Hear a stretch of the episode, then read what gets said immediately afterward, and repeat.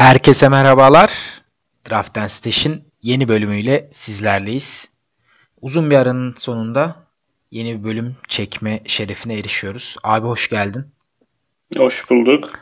Gerek kişisel işlerimiz, e, özellikle senin işe girmen, benim de e, işe girmeye çalışmam sebebiyle birazcık uzattık, arayı açtık. Abi tebrikler öncelikle.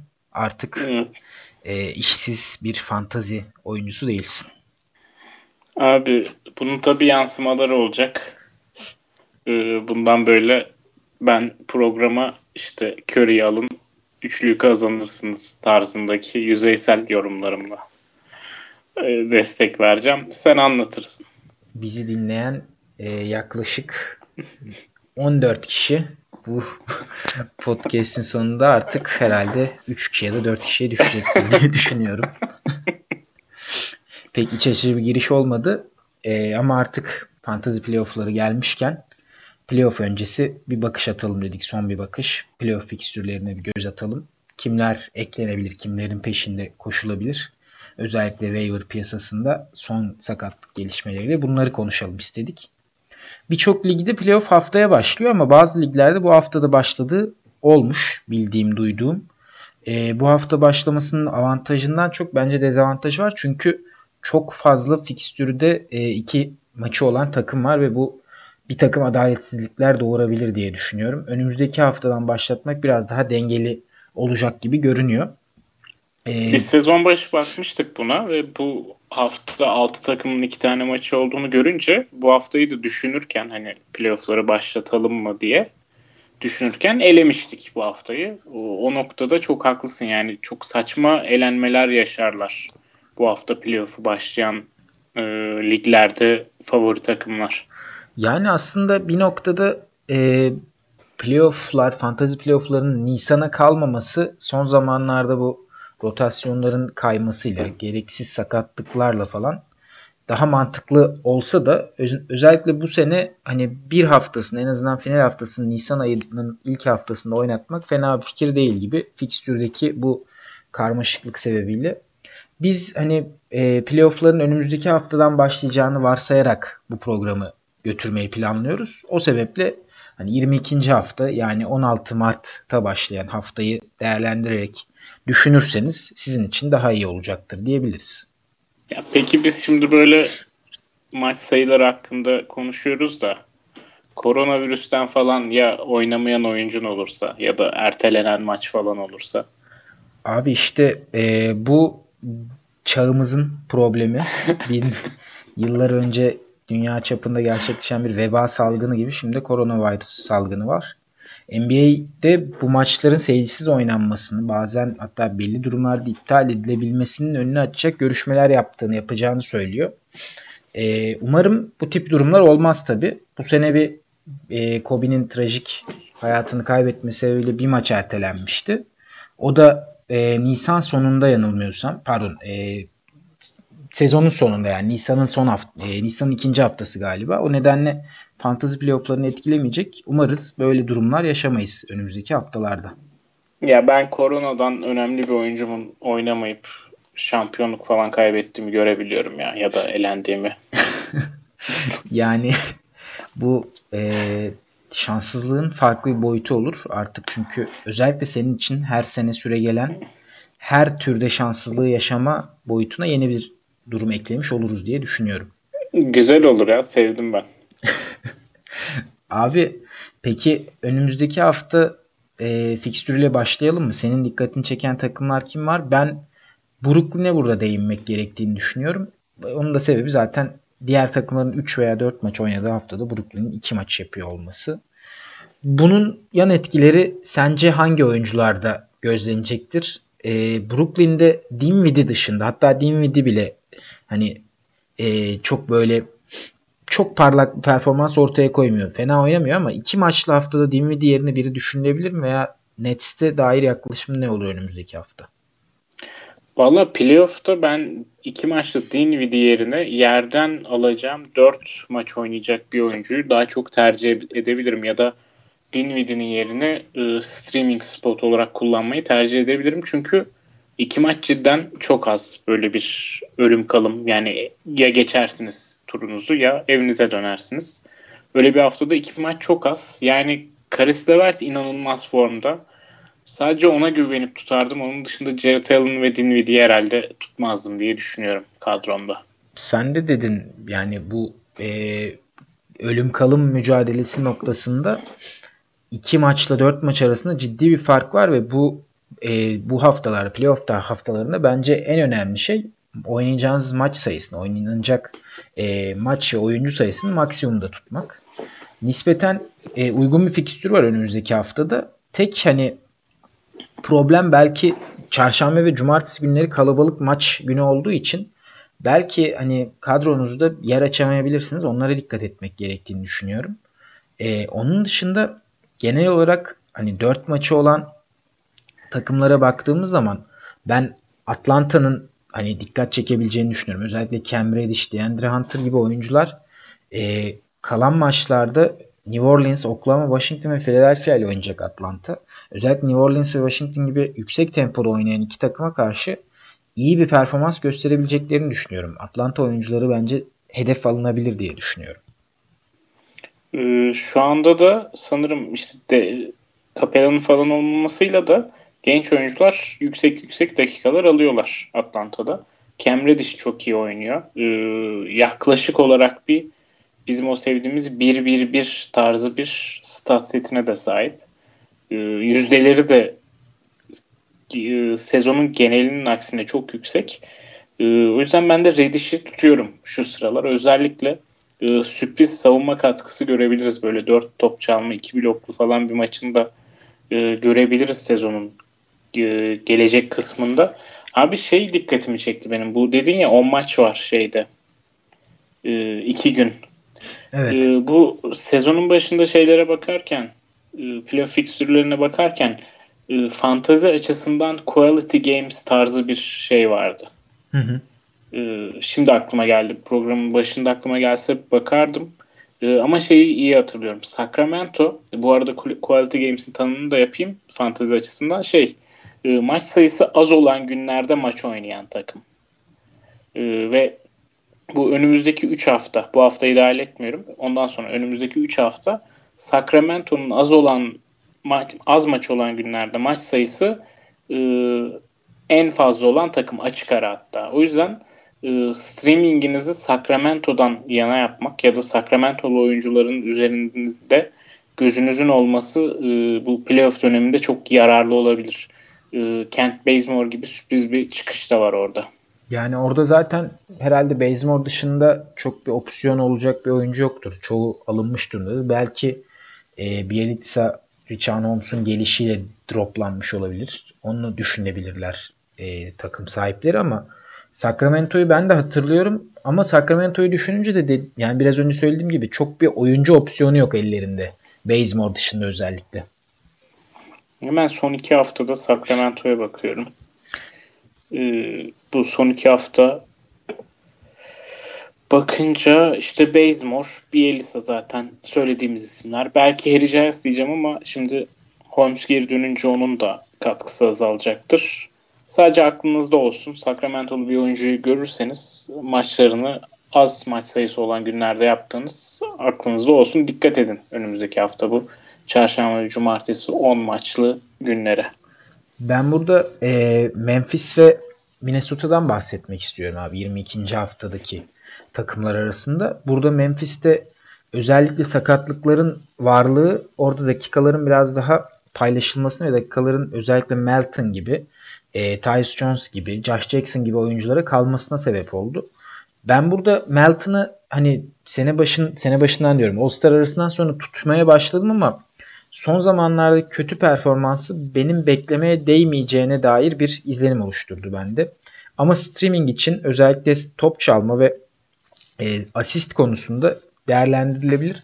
Melton asist konusunda birazcık beklentilerin altında kaldı bu arada. Hani asist streamingi için çok değerli olmayabilir. Çünkü orada Morant ve Tyus Jones genelde iyi paylaşıyor topları. Onlar yönlendiriyor genelde. O sebeple asist konusunda 3-4 asistin ötesinde bir asist çok görmeyebiliriz. Ama hani e, waiver'dan bulabileceğiniz daha iyi bir asist performansı da olur mu onu bilmiyorum pek. Özellikle DJ Agustin'in falan da son yükselen oyunu bence onun, o tip asist katkısı verecek oyuncuların gitmesine sebep oldu. Bir diğer asist katkısı da bir diğer takımdan biraz önce bahsettiğim Minnesota'dan e, orada Jordan McLaughlin e, benim dikkatimi çekiyor. Onun özellikle D'Angelo Russell'la birlikte oynadığını, oynadığı dakikalar olduğunu düşünürsek hani burada sürpriz 5-6 asist katkısı görebiliriz. Özellikle 4 maçı olan bir haftada aradaki 20-25 asist farkını kapatabilecek bir hafta geçirebilir McLaughlin. Ee, zaman zaman D'Angelo Russell'la birlikte oynadığı da oluyor ama aslında rotasyondaki yeri Russell'ın direkt arkasında. O sebeple hani birazcık bir, bir maç 9 asist, bir maç 3 asistle kapatabilir. O sebeple hazırlıklı olmak gerekiyor. Hemen Minnesota'nın fikstürüne baktığımda da zaten Portland, Phoenix, Utah ve tekrar Portland'la oynuyor. Hani e, çok iç açıcı değil ama biraz önce senin bahsettiğin Quality Games'e uygun bir fikstür var. Sadece çarşamba maçı var. Onun dışında genelde az maç olan günlerde oynayacaklar. Bu da bir avantaj olabilir. Abi katılıyorum. Özellikle şeyde e, değerlendirilmeli bence. Back to back'lerde Minnesota D'Angelo'yu oynatmayacak. Yani tabii böyle bir şey söylemediler de sadece yükünü azaltacağız tarzında açıklamalar vardı. E, back to back'lerde ben dinlendirebileceklerini düşünüyorum. Öyle bir durumda da 38-39 dakika oynuyor McLaughlin. E, oralarda daha iyi gidebilir. Bir back to back stream'i olarak düşünebiliriz. Ee, özellikle asist açısından. Salı Burada, çarşamba back to back'leri var bu arada. Önümüzdeki hafta. Heh, o aynen. İyi bir artı bence. E, fikstürleri de çok iyi orada. Portland ve Phoenix'le oynuyorlar. Ee, onun dışında 4 maçlı takımlar arasında veya genel olarak oyunculardan aklına takılan kim var abi 22. haftaya dair? Oyuncu değil de bir diğer streaming önerisi olarak da genelde eğer 4 maçlı takımdan haftanın başında bir oyuncu alacaksanız e, pazar maçı olmamasına dikkat edebilirsiniz diye düşünüyorum. Son gün atıp e, yerine bir oyuncu daha alabilmek açısından. E, yani eşit uzaklıktaysanız iki oyuncuya fikstürü daha iyi olan, daha erken, maçlarını daha erken bitireni tercih edin e, diye düşünüyorum. Evet bu da aslında önemli bir öneri çünkü e, genelde dengeli bir hafta olduğunu göz önünde bulundurursak yakın geçme olasılığı yüksek olan kategoriler olacaktır. Bu da son 2 günlük, 3 günlük streamingleri değerli kılacaktır diye düşünüyorum. Ee, burada hemen şuna göz atmak istiyorum abi. 3 takım var zaten. Ee, o hafta çarş, e, cumartesi pazar maç oynayan. Biri Lakers, biri New Orleans, diğeri de Sacramento. Sacramento'dan bahsettik zaten. E, Lakers'ta o hafta sonu Charlotte Hornets ve Detroit Pistons'la oynayacaklar. E, iki maçta nispeten kolay rakiplere karşı olduğu için burada bir hani çapraz bir dinlendirme olabilir mi diye düşünüyorum ben. Bir maç Davis, bir maç LeBron'un oynamadığı bir durum görebilir miyiz diye düşünüyorum. Bu tip bir durumda sence kimler buradan fırsat çıkarabilir? Ben Kentavious Caldwell Pop, e, Kyle Kuzma ve Rejan Rondo arasındayım. Hani bunlar belli spesifik işleri yapabilecek oyuncular. O sebeple sadece hani sayıya ihtiyacınız varsa Kuzma, üçlük ve top çalma için Kentavious Caldwell Pop ve asist için Rondo düşünülebilir.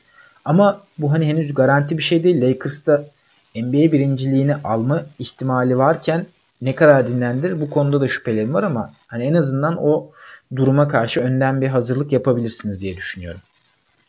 Ya bu maçları LeBron ve Davis olmadan da kazanma ihtimalleri çok yüksek olduğu için e, her ne kadar NBA birinciliğini oynayacak olsalar da e, bir dinlenme hakikaten muhtemel gibi gözüküyor şu anlık. Belki e, Antetokounmpo'nun sakatlanmış olması sebebiyle hani birincilik şansı daha realistik bir noktaya geldiği için Lakers'ın e, iyice son gaz yüklenebilirler belki olası bir final eşleşmesini düşünüyorlarsa Milwaukee ile. Onun de, dışında dinlendirmek daha mantıklı gibi geliyor. E, olası bir MVP yarışı da var. Hani son sakatlığı Antetokounmpo'nun ve özellikle aranın daralması ve LeBron'un iki iyi maçta özellikle son iki maç Bucks'a ve Clippers'a karşı inanılmaz iyi oyun oynaması MVP yarışının acaba tekrar açılabileceğini açılabilecek açılabilip açılamayacağını da düşündürttü. Bu sebeple de LeBron oralarda oynamak isteyebilir belki. Abi bence o iş bitti de. Ee, yani Ante bana da bitti tarafında... gibi görünüyordu ama son iki maç özellikle fikrimi değiştirdi. Bir de Antetokounmpo'nun sakatlığı hani biraz daha böyle birkaç maç daha kaçırırsa son hani o recency bias dediğimiz o güncel olan LeBron'un yükselişi birazcık göz boyayabilir mi diye hmm. düşünüyorum. Aynı zamanda yakın bir derece. Hani şu an iki maç var aralarında galiba Lakers ve Milwaukee'nin. Hani bu bir maç iki maç bu seviyede kalırsa daha açılmazsa ben LeBron'un şansının e, çok az olmadığını düşünüyorum. Antetokounmpo tabii ki önde ama LeBron da hala hani e, ben hala buradayım mesajını verdi özellikle son iki maçta. Ya Antetokounmpo hem istatistik olarak önde hem oyunun iki yönünü oynayabilmesiyle önde hem yanında Davis gibi bir oyuncu olmadan lig lideri olmasıyla yani çok fazla kısım Antetokounmpo'nun tarafında. Neyse bu MVP yarışı sohbetine dönmeden e, bu hafta başka takımlar yani hangi oyuncular e, dikkatinizi çekiyor? Zion dinlenir mi onu sorayım abi sana. O cumartesi pazarda. Yani oynuyor back to back'lerde ama. Abi şey bir tanesi Memphis maçı onların. Evet diğeri de Sacramento. Diğeri de Sacramento maçı. Yani çok yani olası direkt değil. Rakipler. Çok olası değil o dinlenmeler bence. Hala zorlayabilecekleri bir düzlükteler çünkü. Ha buraları kaybederlerse önümüzdeki haftalara bakarız. Ama bu maçları kazanırlarsa dinlenmeyecektir diye düşünüyorum Zion. E, Memphis'e de hani 4 maçı olduğundan bahsettik. Memphis'in de bir maç Sacramento, bir maç Oklahoma, bir maç Milwaukee ve bir maç New Orleans'da önümüzdeki hafta. Bunlar da nispeten zor maçlar. Hani e, Memphis'in de zor bir fikstürden geçtiğini düşünürsek özellikle Morant gibi, Dillon Brooks gibi hani hali hazırda performans veren oyuncuların performanslarını arttırabileceği bir ortam olabilir önümüzdeki hafta. E, dikkat etmek gerekiyor. Başka e, bir sorum daha var abi. Sakatlıklar da bağlantılı. Golden State'in de bir back to back'i var. Playoff haftası ilk hafta. Detroit ve New York'la. Cuma cumartesi oynuyorlar. Stephen Curry'nin dinlenme ihtimali nedir sence bir maçta? Ya Curry dönünce dedi ki işte bir maç oynayıp bir maç gözden kaybolmak istemiyorum. Ee, öylesine dönmüş olmak istemiyorum dedi ve bir maç oynayıp bir maç gözden kayboldu. Ee, hastaymış, gripmiş. Hani o yüzden ama yani olimpiyatlara hazırlanma bahanesi var sadece oynaması için. Ne kadar ciddiye alıyor, ne kadar almıyor Curry. Ya da Golden State bunu ne kadar istiyor Curry'i bu anlamsız maçlarda sahada tutmayı. Tamamen onlarla alakalı ben, benim bu yıl Golden State'ten aldığım hisler söylediklerinin tam tersini yaptıkları e, bu konularda. Curry'i dinlendirmeyeceğiz deyip dinlendirebilirler. Ee, hiç güvenmiyorum yani Golden State'e. Dinlenme ihtimali daha çok geliyor bana.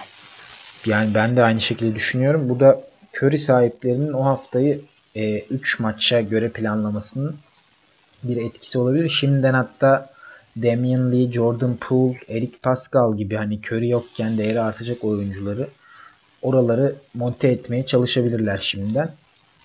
E, buradan, Ki Curry'nin hep back to back'i var. Yani Golden State'in hep back to back'i var. Evet her hafta playoff haftalarında da. Her hafta bir back to back var diye hatırlıyorum ben de bakmıştım. E, abi sana şeyi soracağım. Sakatlıklar demişken sen de San Antonio taraftarısın ve Lamarcus Aldridge'in durumu nedir? Var mı bir bilgin? Dönecek diye beklenirken yine oynamayacağı açıklandı. Acaba yavaş yavaş San Antonio tanking'e doğru mu yol alıyor? Hani arada yavaş yavaş kapanacak derken açılıyor çünkü son zamanlarda. Abi muhtemelen Aldridge San Antonio formasıyla son maçını oynamıştır ya. Yani, yani dönmesi çok olası değilse orada Trey Lyles'ın ismi dikkat çekiyor. Eklenebilecek oyuncular arasında o sebeple sordum. Aynen. Yani döndüğünde de Poeltl dönecek mi sezon sonuna kadar bilmiyorum. 2-4 hafta dediler ama e, Trey Lyles kalan tek sağlıklı NBA seviyesindeki uzun gibi gözüküyor şu an. O yüzden de bayağı değerli bir hale geldi. Son iki haftada 44. sırada Trey Lyles. Bunda hani e, gayet beklenmedik ve iyi bir üretim olduğunu söyleyebiliriz. Ee, savunma istatistikleri düşer gibi geliyor ama onun dışında üçlü sayısı reboundu kalacaktır. Evet savunma istatistikleri özellikle top çalma sayıyla değeri biraz yüksekti. O da normale dönecektir.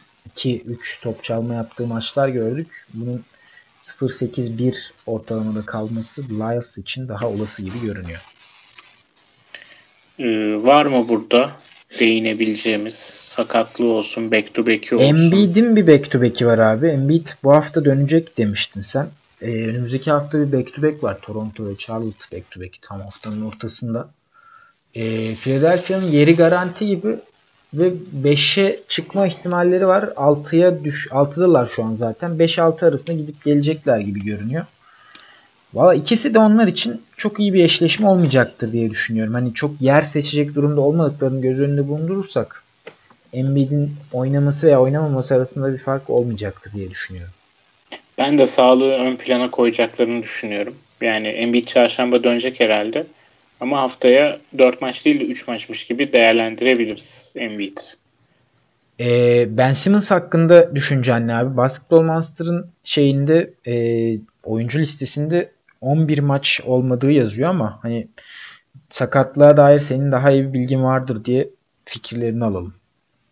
Yani neye göre yazdıklarını bilmiyorum Basketball Monster'ın. Açıkçası ben de bilmiyorum. Ee, hani bakarken dikkatimi çekti. Bir an ne oldu bir haber mi çıktı dedim de bir haber bulamadım. Yani belki e, sakatlık sitelerinden falan aldıkları veriye göredir. Çünkü e, birkaç tane öyle premium sakatlık sitesi var. E, datalarından böyle ortalama bir iyileşme süreci falan çıkaran oyunculara. E, ona göre olabilir diye düşünüyorum ama benim bildiğim kadarıyla Ben Simmons'ın e, sakatlığının ne zaman geçip geçmeyeceği, dönüp dönmeyeceği e, cidden çok belirsiz. Öncelikle de oradaki e, belindeki o sinirin e, nasıl denir? Türkçesini nasıl söyleyebiliriz? E, İngilizcesini söyleyelim abi. abi oradaki irritation'ı azaltmaya çalışıyorlar sinirdeki. E, oraya sinire baskı yapan her neyse e, bu kas İltihap olabilir. Oradaki ke- kemik olabilir, iltihap, iltihap olabilir. Ha, olabilir olabilir her türlü e, etmen var. Şu anda da zaten hani MR, MR'da falan çok net bir şekilde görünmüyormuş o bölge ki tam olarak da root cause'unu söyleyemiyorlar bize. Ana nedenini söyleyemiyorlar. Neden olduğunu bilmiyorlar şu an için. Eğer basit bir kas spazmından dolayıysa iki haftalık bir tedavinin ardından dönme ihtimali var. Ama bu e, birkaç ihtimalden biri yani. Hatta biraz daha düşük ihtimalli olanı. Döneceğini zannetmiyorum e, Ben Simmons'ın yakın bir gelecekte. E, ama benim de kadromda var. İki haftalık re-evaluation tarihi herhalde çarşamba olması lazım. E, o dön o zamana kadar tutuyorum. Orada bir haber gelip ona göre e, aksiyon almak bana daha mantıklı geliyor şu an Ben Simmons için. Çünkü az da olsa bir dönme ihtimali var. Buradan şeyi bahsedelim abi sen dedin. Ee, hani bu haftanın özellikle yeriniz daha doğrusu yerinizden ziyade playoff'a gideceğiniz garanti ise playoff yapacağınız tamamsa e, bence bu haftaki eşleşmeyi bir kenara bırakıp tamamen playoff'a yönelik hamleler yapmanız gerekiyor. Senin de bu Ben Simmons haberi hani özellikle takımınızda böyle sakat, belirsiz oyuncu varsa veya hani böyle droplamayı düşündüğünüz ama yerine adam kimi alacağınızı bilmediğiniz durumlar varsa haftanın sonuna kadar bekleyip gelecek haberlere göre playoff'ta iş yapacak oyuncuları kovalamanız çok daha mantıklı olacaktır. Özellikle yeriniz garantiyse. Hani bunu unutmayalım. Hani Ben Simmons sen tutuyorsun ama haber gelecek. Haber kötü gelirse onu atıp bir fırsat kovalayacaksın. Hani bu ihtimali hiçbir zaman göz ardı etmemek lazım. Peki Ben Simmons'ın hani kaçırması durumunda sen kimleri ön planda görüyorsun? Ben Alec Burks'ün biraz e, sorumluluk alabileceğini düşünüyorum ama onun sorumluluğu biraz da Josh Richardson'ın yokluğuyla alakalıydı son zamanlarda. Shake Milton'ı zaten biliyoruz ama Shake Milton'da özellikle bir kısanın verdiği katkıdan fazlasını hani üçlük sayı ve top çalmadan fazlasını vermiyor bana kalırsa. Çok güvenilir bir oyuncu mu? Pek sanmıyorum. Pek düşünmüyorum. Burada sen gözüne çarpan bir e, şey görüyor musun? Philadelphia'dan yok ya. Yani Josh Richardson bütün sezonu o kadar kötü geçirdi ki şu anda dönüp iyi oynayacağına dair benim pek bir umudum yok. Ee, ama Philadelphia dışından başka bir yerden bir isim söyleyecek olursak mesela e, Bruce Brown benim dikkatimi çekiyor. Aldım da zaten Ben Simmons'ın yediği olarak. Küçük bir Ben Simmons kendisi adeta. Ee, Rose da olmayınca e, Detroit'te döneceğini de çok fazla zannetmiyorum. Ee, ben Simmons'ın hasarını geride bıraktığı açığı birazcık toparlayabilecek bir stat seti var Bruce Brown'un. Ee, ama onun dışında da bu tarz belki Michael Carter Williams diyeceğim ama o da küçük Bruce Brown yani hani gittikçe küçülüyor böyle yerini doldurabileceğiniz oyuncular. O yüzden çok bir alternatifiniz de yok. Yani Bruce Brown iyi bir ekleme olabilir. Ben de katılıyorum. Zaten fena oynamıyordu. Bir sakatlık sebebiyle birçok ligde bir 3-4 maç kaçırınca birçok ligde yere atıldığını gördüm. Ee, geri dönüşü fena olmadı. Özellikle asist konusunda gerçekten iyi bir katkı veriyor. Top çalmalar da zaman içerisinde gelecektir diye düşünüyorum. Bruce Brown'u e, kesinlikle değerlendirmeye değer görüyorum. Her ne kadar 3 maçı olsa da haftaya nispeten az sayılabilecek bir maçı olsa da kesinlikle katılıyorum abi. Ee, başka dikkatini çeken bir oyuncu var mı? Ben şöyle bir göz gezdiriyorum da aklıma şu an henüz biri gelmedi. Var abi. Ha. Ee, şey Ante'nin sakatlığında ha, Dante doğru. De Vincenzo. Doğru sakatlıklara eklemiştik Ante'yi de. Di Vincenzo'nun e, ne kadar süre bu oyunun devam ettirmesini öngörüyorsun abi? Valla aslında uzun bir süredir kısıtlı dakikada bu oyununu devam ettiriyor. Bir ara çok düşmüştü ama ondan sonra tekrar toparladı. Eğer Ante'de olmayacaksa e, yani kaç maç kaçıracağını bilmiyoruz şu an. Ama açıkçası araştırmaya zamanım da olmadı henüz Antetokounmpo'nun e, sakatlığını. Hiç daha önce duymadım da bir sakatlık. E, ama ben risk almayacağını düşünüyorum Milwaukee'nin Ante'nin sakatlığında. Hani bu iki maç şu an kaçıracak dün ve bugün. Ama o uzayabilir. Bu periyot uzayabilir. Eğer uzarsa da gelecek haftaya sarkarsa özellikle e, Dante Di Vincenzo böyle yerden alınıp serinin kaderini özellikle top çalmada serinin kaderini değiştirebilecek bir eklemeymiş gibi duruyor şimdilik ama anti haberlerini takip etmek lazım. Ama en azından bu hafta ben alınıp bir e, yazı tura atılabileceğini düşünüyorum Ante oynamazsa diye. Özellikle playoff falan kovalıyorsanız eşleşmeyi çok değişik bir noktaya getirebilir. Evet zaten bir de bu hafta hani 3 maçı var ortalama sayılır. Ama bu 3 maçın en az 2 tanesinde Antetokounmpo'nun oynamama ihtimali var. Bu sebeple e, Di Vincenzo cidden eşleşme değiştirecek ve playoff'ta belki e, seri değiştirecek bir oyuncu olabilir. Ben buradan birkaç oyuncudan daha bahsetmek istiyorum. Sakatlıklarla bağlantılı yine.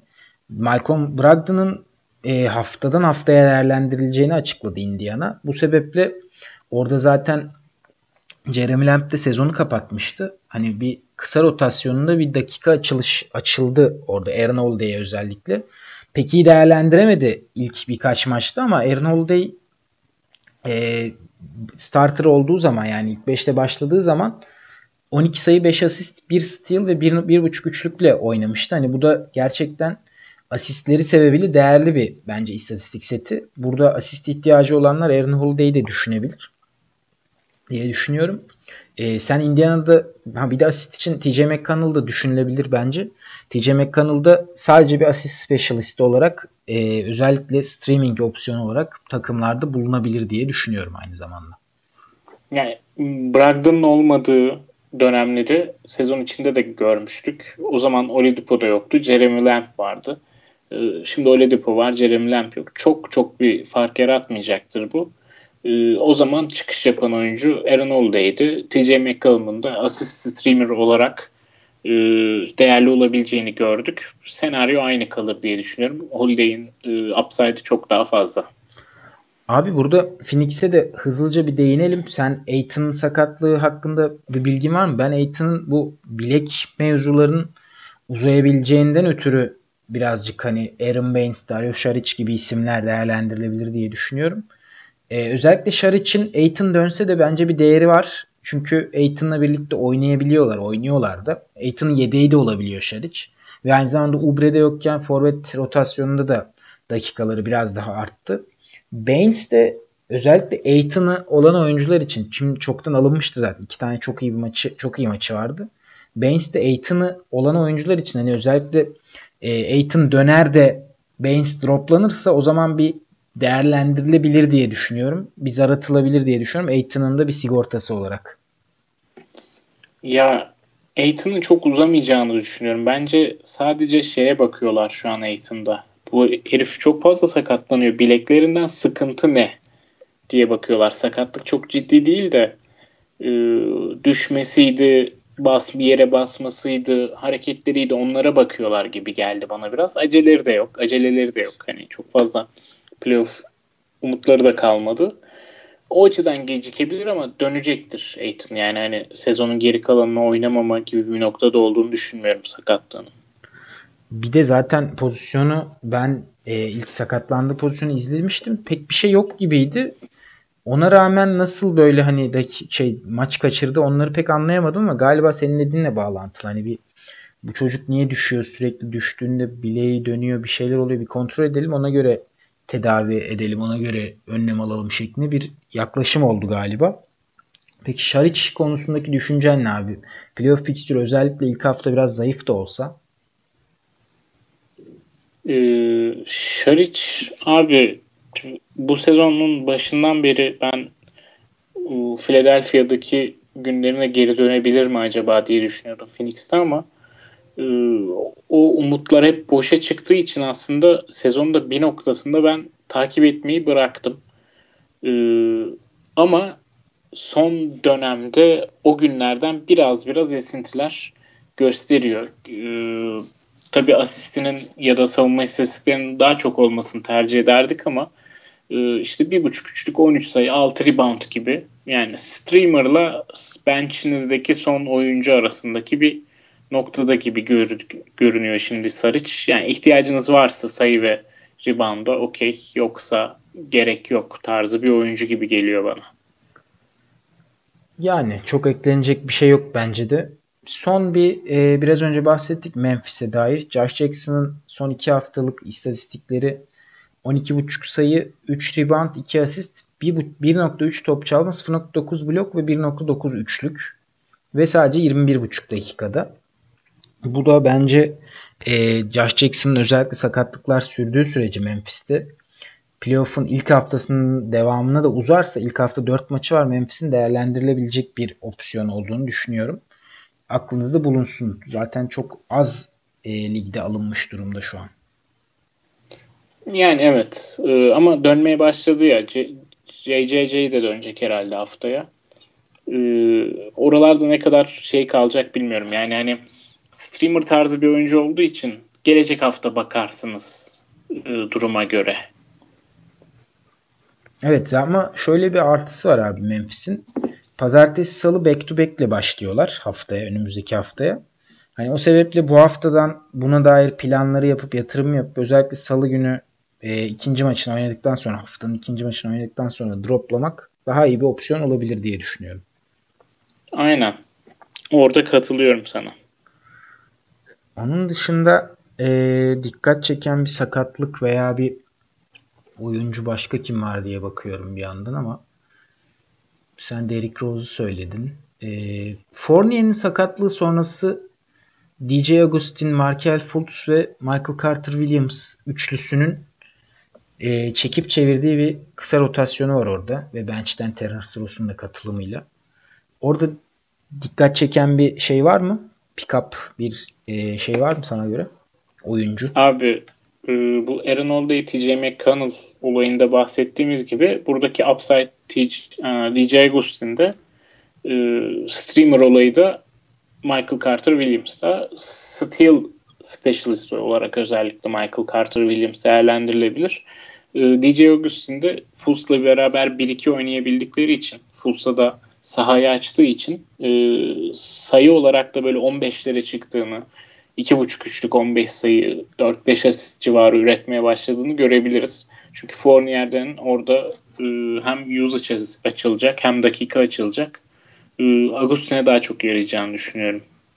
Ben de Agustin'in değerlendirilebilecek bir oyuncu olduğunu düşünüyorum ama tek problemi Orlando'nun playoff'un ilk haftası 3 maçı olması birazcık e, orada beni geri adım atmama sebep oluyor.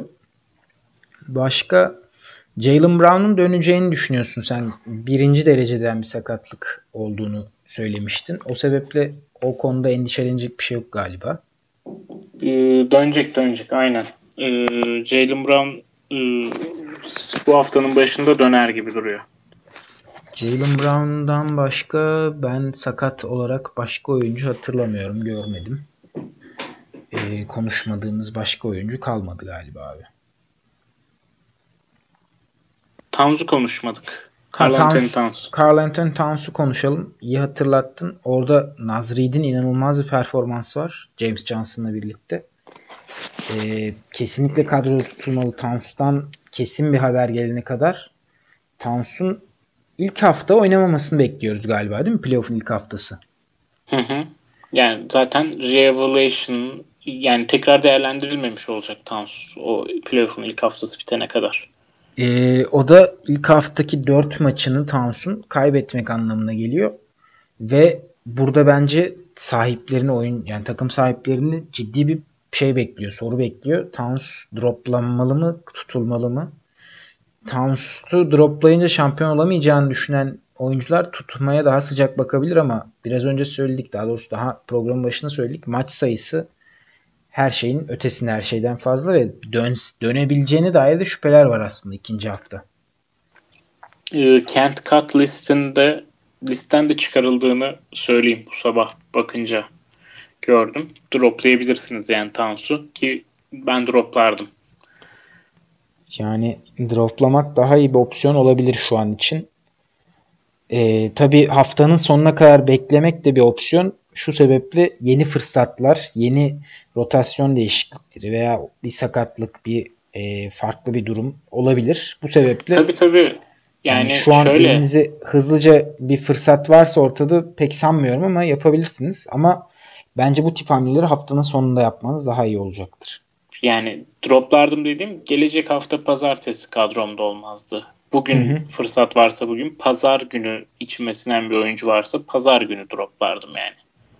Yani o sebeple hatta playoff'u kovalayan takımların çaresizlikle yere atacağı bir takım oyuncular olacaktır. Onları da kovalamak e, iyi bir opsiyon olabilir. Yani tabii niye Ben Simmons'ı atmıyorum zannediyorsun yani. Yani. Bekliyoruz çaresizlikte birileri düşer diye. Ee, James Johnson'a ne diyorsun? Abi James Johnson herhalde küllerinden doğdu. Miami'de çok böyle parlak performanslar vermiyor. Çok böyle bir maç verip 3-4 maç dakika bile alamadığı anlar hatırlıyorum ben bu sezona dair. Ee, inanılmaz bir savunma katkısı veriyor. Özellikle Minnesota'ya geldiğinden beri top çalma blok katkısı toplamda 2.5 civarı yanılmıyorsam bir de üçlük atıyor her maçta. Yani e, açıkçası Minnesota beklemediği bir şekilde orada hani hiç katkı vereceğini düşünmediği şekilde bir katkı alıyor bana göre James Johnson'dan. Ve e, önümüzdeki sene Minnesota'ya dair önemli bir performans e, göre, önemli bir parça olacaktır. Bu performansı gayet sürdürülebilir çünkü çok fazla dakika da almıyor. 22-23 dakika civarında oynuyor son 2 haftada. Ve buna rağmen çok etkileyici. Yani bizim prensimiz de bir zamanlar o zamanlardaki gibi oynuyor. Hele ki 23 dakikada. Yani yaklaşık 2 ya da 3 sene önceydi değil mi o Miami'deki estirdiği sezon? Aynen. sezon önceydi galiba. Orada da hani çok fazla dakika almadan her yere katkı yapmasıyla ünlüydü zaten. Hani burada Minnesota'da da hala ben ölmedim mesajını veriyor. Peki o zaman sana e, bugün aklıma gelen bir soruyu sormak istiyorum. E, Draymond Green'i droplar mıydın? Evet, evet, evet. Değil mi? Droplardım. Ben de şunu görünce çok şaşırdım. Draymond son e, 1, 2, 3, 4, 5, 6, 7, 8, 9 son 9 maçta 28 dakika oynamış toplam. Toplam 28 dakika. Evet. Müthiş. Zaten 7'sinde oynamamış. Birinde 10, diğerinde 18 dakika oynamış. Yani Draymond Green'i ben ee, bay bay demeye çok daha mantıklı görüyorum. Hele de Curry dön, döndükten sonra ben Draymond Green'in katkı yapacağı alanın nerede nasıl olacağını birazcık şüphelerim var. Yani asist sayısı Sezon ortalaması 6.2 ama ya bu bir maç 2, bir maç 7, bir maç 16 yaptığı maçlar var son maçlarda. Pek güvenilmez ya. Ben kesinlikle droplamak gerektiğini düşünüyorum. DJ Agustin'le devam etmek bence çok daha mantıklı. Özellikle asist katkısı arıyorsanız. Ee, Erik Pascal'ı çok benzer bir role e, koyuyorlar şu an. E, onun da asist rakamları çok yükseldi son maçlarda. E, deney için Erik Pascal daha fazla dakika, daha fazla usage alırken de görebiliriz. Erik Pascal'ı Draymond'dan dönse bile. Yani Erik Pascal'a dair senin söylediğin şey çok dikkat çekici. Ben Pascal'ı e, sezon içerisinde çok izledim. Hani çok almayı düşündüm, aldım. Oralarda bu adam neymiş diye baktım. E, pek bunları yapabileceğini düşünmüyordum açıkçası. Tam bir saf skorer, bir hacim skoreri olarak görüyordum. Son oyunu beni çok etkiledi ve pasların da hani böyle Draymond Green kadar oyun görüşü yüksek olmasa da yine de e, ciddi bir Draymond Green'i yedekleyecek bir oyuncu ve aynı zamanda kendi skorunu yaratabilecek bir oyuncu olması Golden State'in kullanabileceği bir parça anlamına geliyor bana kalırsa. Ki onlar için de önemli yani. İlk turdan ilk turdan da seçmediler herhalde tam emin değilim de. E, ucuz rookie kontratlı oyuncuların yani e, uzun dönemde kadrolarında olmaları. Kalıcı olmasını bekliyordum.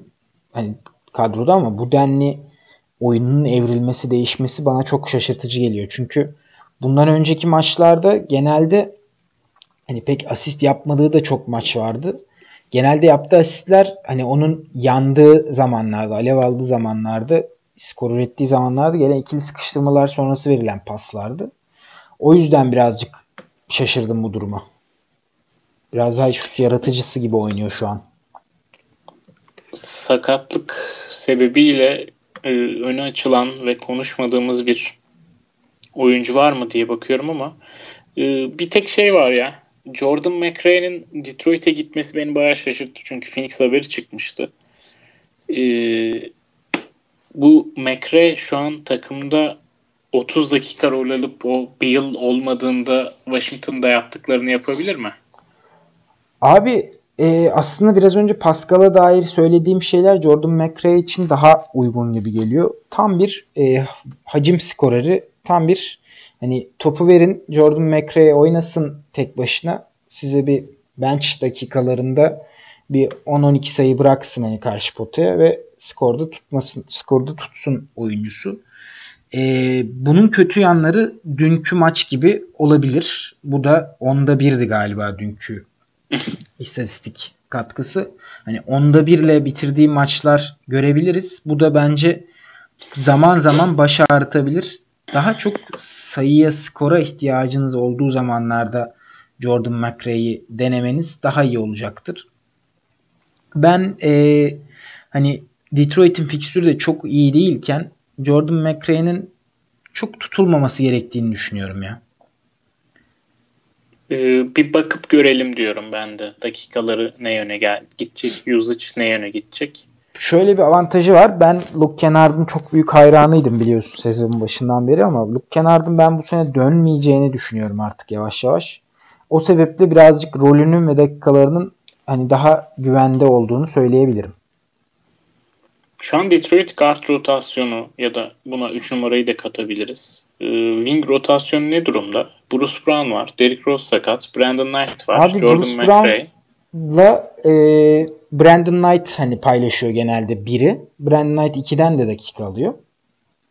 Onun yanında Jordan McRae, Galloway, Tony Snell ve Mikhailuk paylaşıyorlar. Tony Snell'in e, artık yavaş yavaş hani bir ölü kontratı olduğuna dair zaten öyleydi de artık hani bundan bir şey olmaz noktasına geldi bence Detroit'te. Dakika vermeye devam ediyorlar ama Tony Snell hiçbir zaman dakikalarını olumlu kullanamadı. Ee, orada ben Mikael Kun dakikalarında bir artış ve Jordan McRae ile Tony Snell arasında da hani bu iki oyuncu arasında da McRae'nin biraz daha patlamaya hazır olduğunu düşünürsek daha e, skor üretmeye yatkın olduğunu düşünürsek ona doğru kayacağını düşünüyorum dakikaların. Yani sonuçta waiver'dan aldılar bu oyuncuyu. Kullanmayacaklarsa almazlardı gibi bir daha geniş pencereden bakınca acaba işte diyorum bir yıl olmadığı zaman o yaptığı işte 20 sayı, 3 üçlük, 2 asist, 3 asist, bir top çalma tarzı bir şey yapar mı? gibi Mutlaka görürüz var. böyle bir performans. Ee, ama işte dünkü gibi bir onda bir de görürüz bunun yanında. Yani hmm. ikisini de görürüz. Yani iki ucu da gösterir bize. Anladım abi. Ee, başka e, dikkatimi çeken bir sakatlık, bir e, rotasyonda yer açılma, bir değişiklik arıyorum ama e, benim görebildiklerim şimdilik bu kadar. Haftaya bir bu kadar daha olay olacak ve konuşacakmışız gibi geliyor. Bu yıl bana böyle 10 günde, 15 günde, bir haftada nereden nereye geldik e, tadı çok oldu bu yıl fantazide bana. Mesela Karis Levert konusunda nereden nereye geldik? Yani hakikaten şaşırtıcı ya. Karis Levert hani ben droplarken zaten sakatlığı sebebiyle droplamıştım. Sonra sen hani geri dönünce aldın. Geri döndüğünde sendeydi. Ee, çok kötü girdi o sakatlık sonrasında. İyi ki beklememişim bu adamı dedim. Son 2 hafta 3 haftada yaptıklarıyla ya keşke bekleseydim. Rahatça playoff yaptım dedim. İki ucu da gösteriyor mesela Karis Levert dediğin gibi. Daha geniş pencereden de mesela Carl Anthony Towns konusunda nereden nereye geldik? Yani ben kesinlikle şeye döndüm ya. Hani bir dahaki sene ilk 2-3'ten neyse draft etmeme noktasındayım Towns'u. Birazcık karakterinin son zamanlarda bu D'Angelo Russell havalarında karşılama mevzularıyla falan sempatiklikten iticiliğe doğru bir kaydığını düşünüyorum. O sebeple biraz da kişisel sebeplerle Towns'a dair izlenimim olumsuza doğru dönmeye başladı benim. Bir de bu yıl bana şey de gelmeye başladı. Bunu son bölüm konusu yapabiliriz. Playoff'lar vesaire bittikten sonra. Bazı oyuncular hakkında artık kesin yargılarımız var. Draft edin ya da etmeyin şeklinde. Mesela Brogdon'un artık injury prone olduğuna eminiz. Evet. Kesinlikle gibi. abi. Yani evet. Towns'un demir adamlıktan çok Pussycat Dolls üyesi olduğuna da ben hem, eminim artık. Yani bunun gibi şeyleri de son programda konuşalım istiyorum. Bu yıl biraz daha böyle siyah ve beyaza ayırdı benim kafamda oyuncuları. Ee, var mı abi e, söyleyeceğin bir şeyler? Abi söyleyeceğim bir şey yok. Herkese başarılar dileyelim. E, playoff'ları başlayanlara daha çok başarılar dileyelim. Çünkü işleri biraz zor bu hafta. Çok düşünecek çok şeyleri var. Önümüzdeki haftaki arkadaşlara da umarım podcast'i dinleyip yararlı ve iyi hamleler yaparlar diyelim. Ee, son bir şey soracağım abi. Ee, playoff kovalıyorsun diyelim. Ee, kadronda sakat bir oyuncu var. Kim olsun? Sen seç. Towns olsun. Ya da e, haftaya kim dönecek? Jaren Jackson Jr. Ya da Jalen Brown. Hı hı. İşte atıp playoff kovalamak mı yoksa atmayıp zaten bu oyuncuyu atarsam şampiyon olamam. Boşu boşuna rahat yani, olanı şampiyon yapmayayım mı? Jalen Brown ve Jaren Jackson Jr. bu dediğin tipte oyuncular değil bana göre. Yani bunlarsız da şampiyon olunur. Ama Embiid, Ben Simmons, Carl Anthony Towns gibi hani daha yüksek e, sıraların oyuncuları direkt hatta oyunu değiştirebilecek, kırabilecek oyuncular. Çünkü Embiid sakatlanmadan önce acayip bir performans ortaya koyuyordu. E, Simmons'ın asist ve top çalma rakamları elit seviyede. Direkt eşleşmeyi bitirecek seviyede yani. Ve Towns'un zaten sene başında hani bizim konsensus ilk iki pikimiz olduğunu düşünürsek e, yapabilecekleri çok fazla. O sebeple bu tip hani şöyle söyleyeyim. Sezon öncesi draftında veya sezon geneli sıralamasında ilk 20 içerisinde ise ben droplamamayı tercih ederdim ama bunun dışındakileri de hani o aradaki oyuncuları da droplamak konusunda hiç sıkıntı yaşamazdım diye düşünüyorum. Playoff kovalıyorsam. Çünkü playoff'ta çok şey oluyor. Bu sakatlıklar, rotasyon değişiklikleri. Ee, bazı oyuncular olmadan da şampiyon olabiliyorsunuz. Ama Ben Simmons ve Embiid ve Towns gibi oyuncular bana kalırsa bütün ligin kaderini değiştirebilecek oyuncular. O noktada katılıyorum. Ben biraz daha şey tarafındayım. Eğer hakikaten playoff yapmak için başka şansım yoksa e, atıp belki playoff'ta ilk tur şansına bir galibiyet alıp sonra e, belki de bana yerden bir fırsat çıkar gibi şansımı zorlama noktasındayım. Birazcık bu oyun ne kadar sürerse benim için o kadar iyi gibi yani bir hafta daha oynarım kafasındayım ama ligin de dengelerini çok alt üst ettiğini farkındayım bu hareketin. Yani aslında ee, playoff'un ilk turunda da oyuncuyu atmaktan çok bir farkı var mı diye düşünüyorum. İlk turda aslında var. Ya ama aslında bir noktada da yok gibi. Çünkü sonuçta playoff'un ilk turunda nispeten rahat bir hafta geçiren birisi. Ha evet. Oluyor. Oyuncuyu alıp ikinci tur eşleşmesini garantileyebilir. İkinci tur eşleşmesini geçmeyi garantileyebilir mesela. Yani playoff'a tek first round'la başlayıp playoff sonunda 5 tane first round'u kadrosunda bulunduran e, takımlar falan olabiliyor şans yüzlerine gülerse. E, çok da bir farkı yok hakikaten haklısın ama dediğim gibi kişisel tercih meselesi birazcık sanırım. Yani evet bu şeye de benziyor yani bunu biraz esnetirsek sezon içerisinde sonunculuğu garanti olan birisinin hamle yapıp iyi oyuncularını atması veya uzun süreli sakat olan e, ilk iki tur bir iki tur seçimini droplaması da bence e, buraya kadar uzayabilir. Yani onun da etik konuları, etik değerleri tartışılır. Neyse ki biz etik kısmına çok fazla bakmayıp yani evet hmm. etiksiz bir oyun zaten bu fantazi. Aynen. ee, stratejilerin olalım. çoğu etik dışı stratejiler oluyor. O sebeple bu konuyu çok fazla deşmeye gerek yok diye düşünüyorum.